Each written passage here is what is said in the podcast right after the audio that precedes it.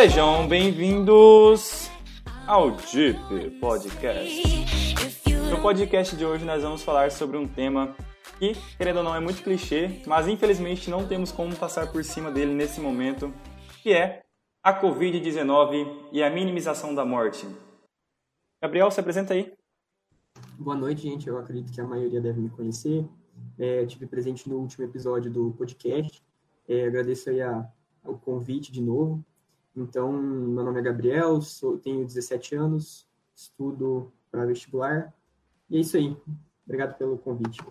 E hoje a gente teve, a gente tem, na verdade, um convidado mais que especial, diretamente aí da, da minha faculdade, professor doutor Hugo Hoffman, epidemiologista e, e docente da Univag e da Unemat no curso de medicina. Professor, se apresenta aí.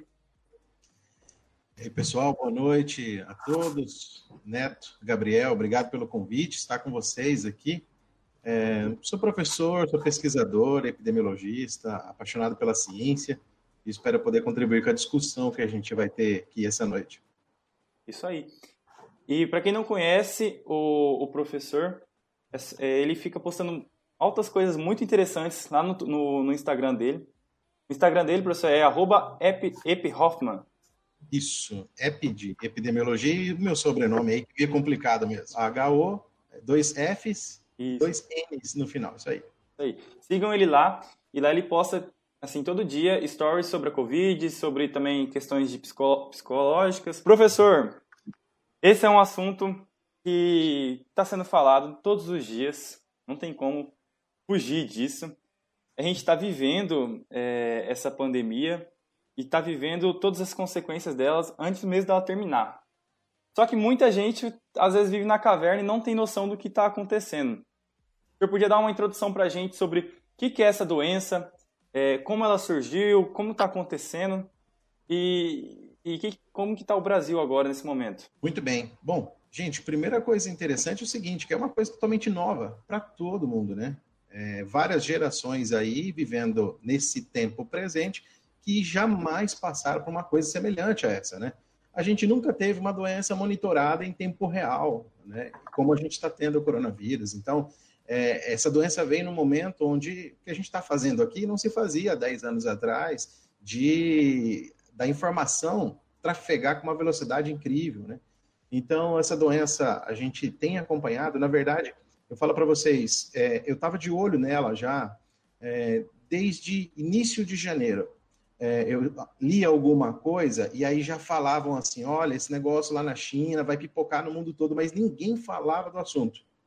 E aí aconteceu o que aconteceu, que a gente já sabe, né? É, o vírus é, de uma família de vírus que já existe, já causa doenças, né? Coronavírus não é um vírus novo, é uma família existente, mas aí um desses vírus passou para os animais, até onde a gente tem evidências científicas comprovadas, seria um pangolim, que é tipo um tatu, alguma coisa assim, e um morcego, e aí ele volta para o ser humano, é, e aí recebe esse novo nome, SARS-CoV-2, que seria um novo coronavírus, causando doenças diferentes do que a família já causava. Né? É SARS, porque é uma sigla em inglês que significa a doença que ela causa, que é Síndrome Respiratória Aguda Grave, CoV, que é de coronavírus, e dois, porque é um novo tipo. Professor, e é interessante porque a gente já tinha essa doença, a gente estava vendo o que estava acontecendo na China e parecia que a gente falou assim, putz, isso não vai chegar no Brasil. E até, até porque teve carnaval, teve festa, a gente não nem conseguia imaginar, a gente fazia planos para o futuro, é, que tudo ia dar certo e, tipo, do nada brotou aqui no Brasil, em questão de um mês, estava proliferado e simplesmente acabou com todos os planos anuais. Provavelmente esse ano vai ser um ano bem retrógrado para questões pessoais e questões é, estatais. Professor, então qual que é o, o cenário do Brasil nessa situação atual da Covid aqui no nosso país? O que, que o senhor pode falar sobre isso? Bom, vamos lá. Brasil está sendo uma coisa muito diferente do restante do mundo, né? É, para a gente ter ideia, por exemplo, é, nós olhávamos para a Itália muito preocupados né, que o cenário se repetisse aqui. De fato, a Itália teve uma taxa de mortalidade muito maior do que a nossa. E aí um ponto importante, eu não posso comparar o número total de óbitos entre países com populações diferentes. Então, por isso eu tenho que calcular uma taxa de mortalidade, que é uma proporção, é o número de óbitos dividido pela população. Eu observo que a taxa de mortalidade do Brasil, que hoje é de 17 óbitos a cada 100 mil pessoas, se você observar, não é uma taxa de mortalidade tão alta assim. Ela é menor que dos Estados Unidos, ela é menor que da Itália, que da Espanha, ela é menor que do Reino Unido. Então, a gente tem aí esse cenário.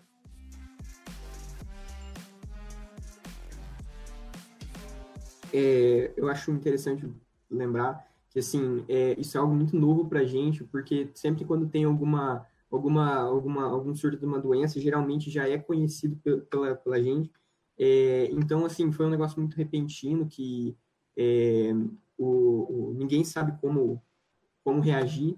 E eu queria perguntar para o senhor é, a importância do isolamento social, porque como não se sabe, não se tem vacina, não se tem remédio, que foi exposto pela mídia e pelos órgãos como a OMS, tudo que se fala em isolamento social. Como que, como que isso ajuda no, no, nesse caso? Muito bom. Gente, é o seguinte, nós, nós não temos, como o Gabriel está bem colocando aí, a gente não tem remédio, a gente não tem vacina. Vacina, talvez, daqui um ano, um ano e meio, dois anos. Remédio, se tudo der certo, é, a gente conseguir encontrar algum medicamento que já seja liberado para comercialização, que mostre eficácia. Até agora, nós só temos um antiviral que demonstrou eficácia e ele, assim, é de pouco acesso, que é o antiviral chamado Redensivir é o único até agora que tem alguma evidência da sua eficácia. O restante está sendo testado e a gente precisa aguardar aí maiores informações. Bom, mas o que a gente tem então é, se não temos medicamento, se não temos vacina, como é que a gente faz então para evitar que as pessoas fiquem doentes? São as medidas não farmacológicas. E entre elas, a medida mais eficaz é o distanciamento social. Então, por que, que eu estou falando isso aqui? porque a gente já tem estudo no Brasil, o mundo todo já está confirmado, e no Brasil também, que quando o coronavírus chegou aqui, o R0 dele era em torno de 5. Então, uma pessoa com coronavírus passava para mais 5 outras pessoas. Com as medidas de distanciamento social, o R0 caiu para 2 e no máximo 3. Ou seja, ele caiu quase pela metade. Então, a medida de distanciamento social foi extremamente eficaz. Uhum. Ô professor, deixa eu te perguntar, qual que é a diferença de letalidade e mortalidade? Porque eu sempre vejo nos posts do senhor no, no Instagram e mesmo como aluno de medicina, eu acabo não entendendo muito sobre isso. Mas é bom diferenciar os dois conceitos, porque eu vejo muita confusão. E eu vou falar uma coisa para você, Neto. Eu já li artigo publicado em boas revistas científicas internacionais cometendo a gafe de confundir esses dois conceitos. Então, quem está é, tá estudando, está na graduação, confundindo, fique tranquilo, porque é muito comum, tá? Então vamos lá. Mortalidade é o número de óbitos pela população total daquele país, daquele município, daquele estado. Então a gente chama isso taxa de mortalidade. A letalidade é a proporção dos óbitos entre os doentes apenas. Hum. Então, o denominador dessa proporção é uma população muito menor, porque são só os doentes. Então, assim, ó, enquanto a mortalidade ela avalia o risco da população morrer, a letalidade não avalia risco. Ela só avalia a proporção de doentes que morrem.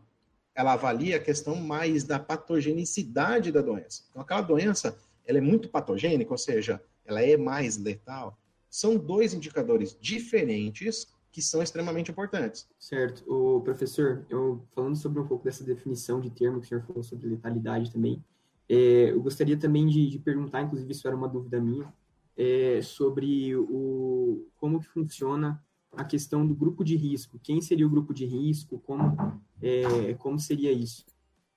Muito bem. Gente, isso aí é uma coisa assim que me assustou bastante, porque olha só, olha como a gente procura criar falsas sensações de segurança, até para justificar o nosso comportamento. Quando se falava assim, grupo de risco para coronavírus, ah, é idoso, é hipertenso, diabético, é obeso. Então a gente falava assim: ah, beleza, se eu não estou no grupo de risco, então, ó, então estou de boa, eu posso ir passear, não preciso de máscara. E aí o que aconteceu? Um boom de número de casos. Por quê? Quando a gente fala de risco em epidemiologia, risco significa probabilidade de alguma coisa ruim acontecer, porque a gente fala de risco de doença. Risco deste grupo que é, tem essas que a gente chama de comorbidades, o risco deles é maior para o óbito. Então, depois que eles forem infectados, um indivíduo que seja obeso, ou diabético, ou hipertenso, esse indivíduo tem um risco maior de morrer. Mas qual é o risco de ser infectado? Então, uma coisa é o risco de ser infectado, e outra, depois de infectado, o risco de morrer em decorrência do coronavírus. O grupo de risco que a gente fala aí, essas características, é grupo de risco de pessoas infectadas morrer. Só que, por exemplo, o estado de Mato Grosso, sabe quais, qual é a faixa etária com o maior número de internações pela síndrome aguda respiratória grave? Idade entre 20 e 40 anos de idade. Então, observe que o grupo de risco para ser infectado é a gente, somos jovens, entendeu? Porque eu também não, não, não eu não bati nos 40 ainda. sei, sei, sei, sei. Então, gente, o risco de ser infectado é na população jovem, independente se tem obesidade, independente se tem diabetes, de ser infectado é essa galera aí. Quem tem essas outras características tem um outro risco, que é esse que a gente acabou de falar. É, professor, é, voltando um pouquinho ao que o senhor estava falando de, de, de, remédio, que não tem, por enquanto, o que é o russo, né, o que está mais à frente, né, questão de pesquisa. É, fica dúvida aí sobre muito isso aí, sobre a cloroquina, o que seria, o que seria, a que ponto que está o estudo da cloroquina e, e que a gente pode levar como relevante para isso. Muito bem. É, gente, eu sou apaixonado pela ciência, mas o mesmo amor que eu tenho pela ciência é o ódio que eu tenho pela política, basicamente.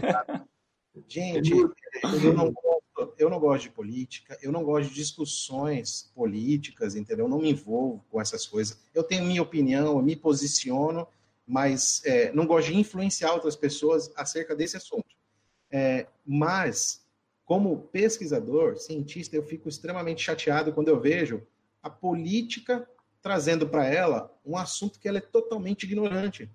Então, o que a gente tem observado hoje é uma politização da ciência. Tipo, a política está dando pitaco onde ela não tem informação, não tem habilidade para aquilo. Então, aí você vê briga de presidente com governador, de do Trump com o cara da OMS, e aí acaba que virou assim, ó. Parece que hoje quem defende um medicamento é de tal partido. Quem quer é contra o medicamento é de outro partido. Isso é um absurdo, gente.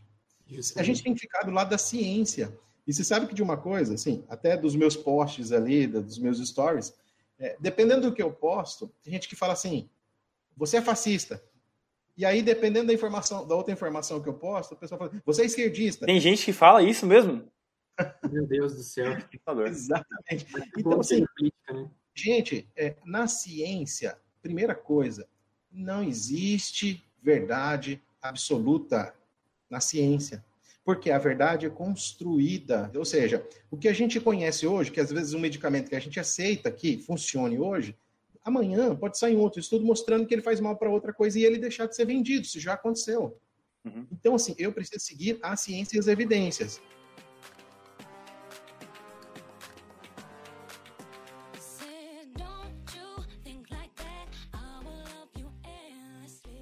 Professor, e aquele rolo que tá dando daquele estudo científico que, que deu problema, que não sabe se, se é verdade ou não é, se retratou, o que aconteceu? Não entendi, foi nada. Gente, eu acho incrível porque assim, esse mundo, esse 2020 tá, tá um filme, tá um filme de Hollywood, assim, né? Tá pauleira. Porque, é, gente, porque até babados no mundo da ciência tá tendo negócio. Recentemente, um artigo foi publicado é, na revista The Lancet, que é uma revista topíssima. Tem a perguntar isso. E aí, o que aconteceu lá? 96 mil indivíduos avaliados para avaliar a questão da cloroquina. Mais de 600 hospitais que eles obtiveram dados lá. E o que o estudo concluiu? Basicamente foi o seguinte: quem usou cloroquina teve mais risco de morrer e mais risco de ter é, distúrbios do cardiovascular, cardíaco. Beleza. O estudo era uma coorte, e uma coorte, para a coorte não é um tipo de estudo epidemiológico que é delineado para avaliar medicamento. Para isso eu preciso de um ensaio clínico. Então, o que, que acontece? É, ainda que saia uma coorte falando que não é benéfico, ela não é a palavra final. Então, quando eu li o artigo, eu vi, vi a evidência e falei, opa, se esses dados forem verdadeiros, é uma sugestão de que a cloroquina, de fato, está concordando com os outros ensaios clínicos que até então tinham saído, que não é benéfico. Daí, o que, que aconteceu? É, um grupo de cientistas é, identificou vários erros na pesquisa. Só para você ter ideia, vou mencionar um deles aqui. Ó. Um, imagina que o artigo saiu falando assim, ó, que no hospital onde você trabalha teve 50 mortes de coronavírus. Mas aí você é médico lá daquele hospital, e você fala assim, não, peraí, não, tem alguma coisa errada aí. Eu trabalho aqui, não vi 50 óbitos, eu vi só 15. Foi aí que o, bicho pegou. Então, quer dizer que eles podem ter é, inventado para poder dar essa polêmica toda, subir o nome da pesquisa. Eles adulteraram os dados. Uhum. Tanto que a revista The Lancet, ontem ou anteontem, publicou uma retratação. O que, que é uma retratação? É mais ou menos assim: a revista está falando assim, ó, não dá para confiar nas informações que estão no artigo. Agora, olha só onde entra o OMS nesse, nesse, nesse, nesse negócio aí. Eu tô com o pé atrás com a OMS, desde o início. Sabe por quê? Hum. O bicho estava pegando no mundo todo já, praticamente toda a Europa lá, chegando na Europa. Já, a OMS já sabia o que estava acontecendo na China, ficou quieta, não falou nada, deixou o trem pipocar. Quando viu o trem pipocando, ao invés de declarar a pandemia logo, ela ficou segurando. Ela demorou muito para declarar a pandemia. E aí, olha o que, que ela fez.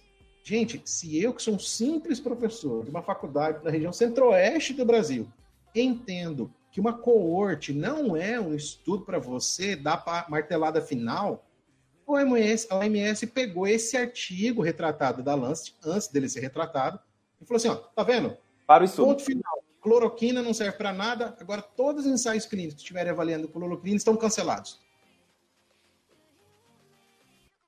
Olha que absurdo isso. Ah, agora o artigo foi retratado. Então, no mundo da ciência. Aí tá, voltou a permitir. Tá essa polarização. No final da história, o que a gente tem até agora é não existe evidência científica a favor do uso da cloroquina. Não temos, ok? Outros artigos vão sair aí, com certeza, sem dúvida. Vamos aguardar novas informações. Bom, o negócio vai ser torcer para que tudo dê certo, né, professor? Mas falar do negócio aí que é um segundo ponto do nosso podcast, né? Que é a minimização da morte. Isso de fato está acontecendo aqui.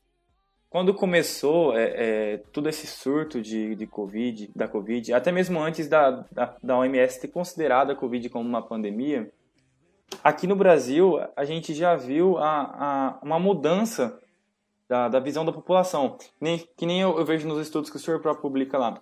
A gente, quando começou, todo mundo se preocupou, começou a, a, a, seguir o isolamento social, os índices de isolamento social foram os melhores lá no começo da, da pandemia aqui no Brasil.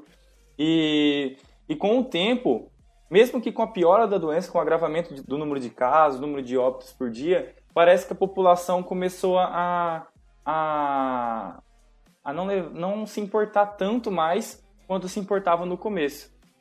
Isso aí se explica basicamente por, pela questão da gente ser adaptável, ou também um pouco da questão de negligência, ou da pessoa às vezes é, não aguentar mesmo, entre aspas, assim, não aguentar, né, como se fosse uma tortura, ficar em casa, é, seguir a, higienização. Eu vejo assim, como no meu próprio caso, né, eu, achei interessante colocar isso, porque, por exemplo, quando teve aquele, quando teve o um incidente de Brumadinho, né, teve não sei quantas mortes, mas não chegou ao nível de mortes que está tendo agora por Covid, passou longe, mas aquilo lá foi, assim, algo catastrófico, né, foi é, horrível, horrendo, tudo de ruim poderia acontecer, aconteceu lá em Brumadinho.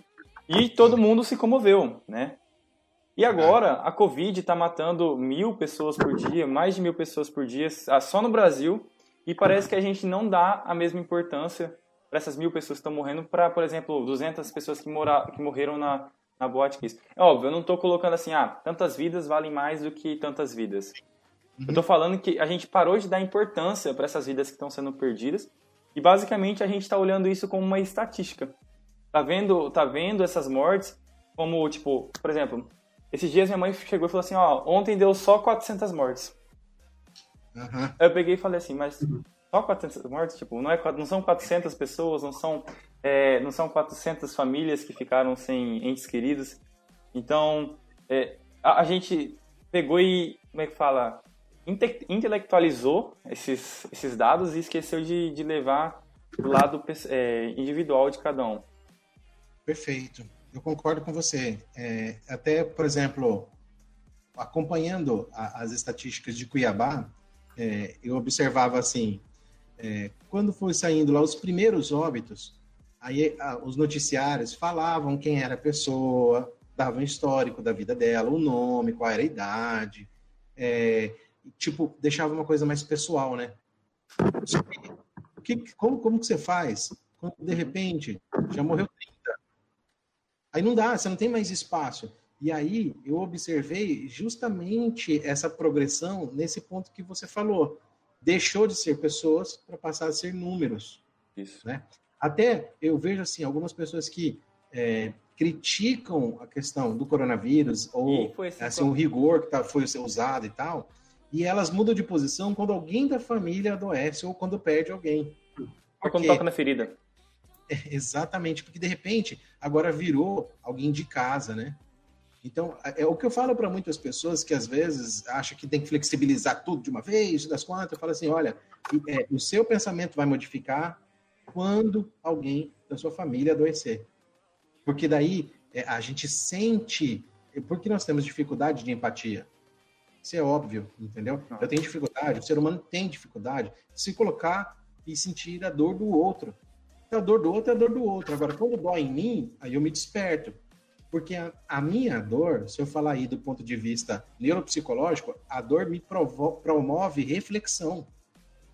A tristeza promove reflexão. Não tem nenhuma emoção que promove reflexão como a tristeza, a dor, o pesar, o luto. Então, quando eu vejo o outro sofrendo, o outro perdendo, é ele, não eu. E eu falo uma coisa para vocês, é, tipo, como epidemiologista, eu corro esse risco também, entendeu? Eu preciso dos dados, eu quero usar os dados para benefício da sociedade.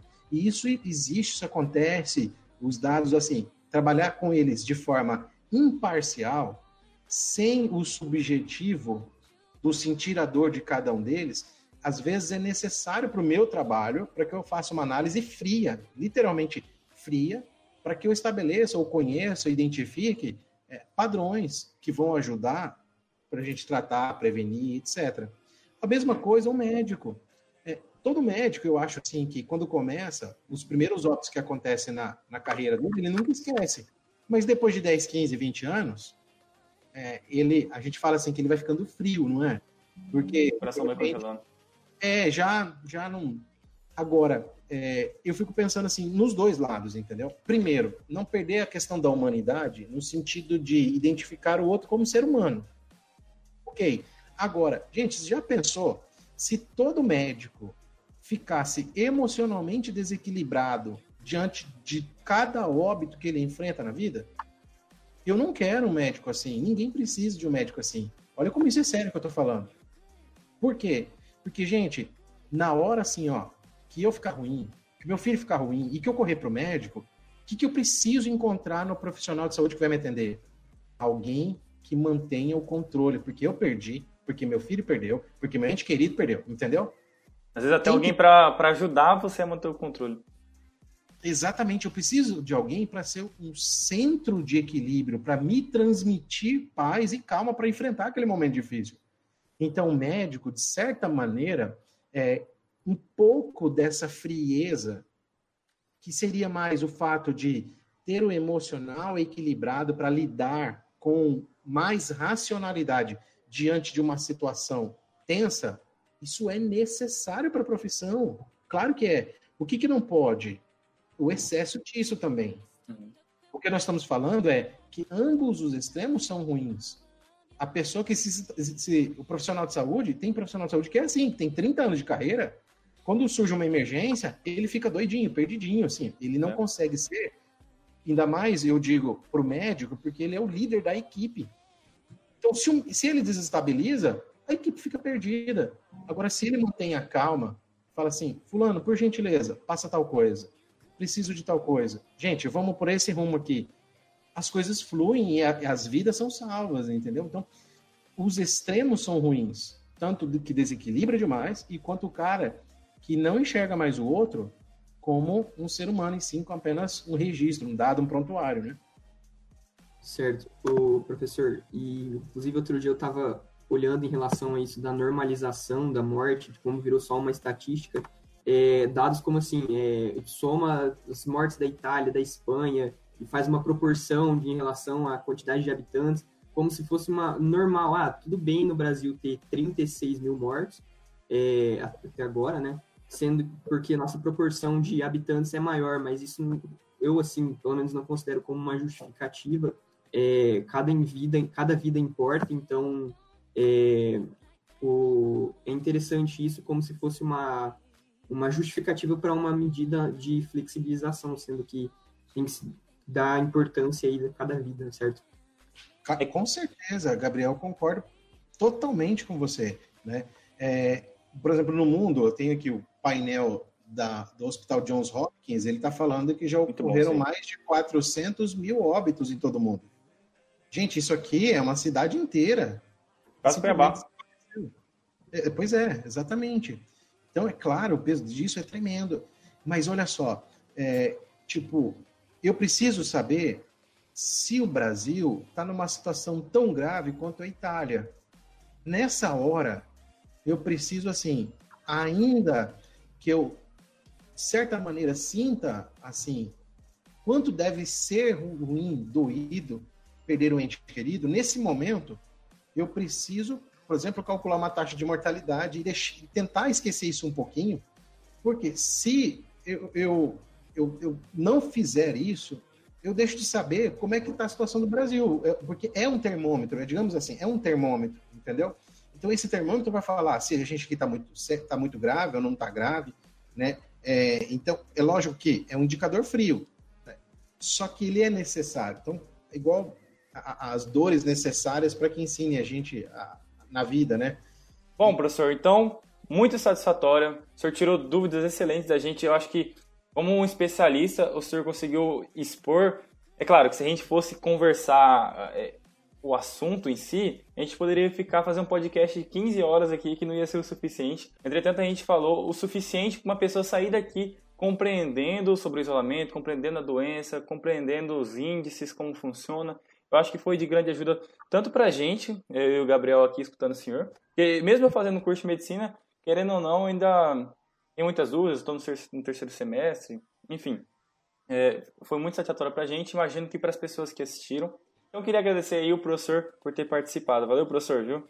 De nada, gente. Ó, Neto, Gabriel, foi muito bom estar com vocês aqui e essa foi a intenção, né? Transmitir um pouco de informação confiável para sossegar o coração das pessoas aí, para elas entenderem, na verdade, a realidade sem ter medo aí em excesso e saber lidar com informações confiáveis. Certo. É, eu gostaria de agradecer, então, de novo a, o convite do Neto, gostaria de agradecer a presença do doutor, do professor Hugo, e é isso aí. Obrigado a todos. Obrigadão. Falou. Até o próximo podcast. Até o próximo.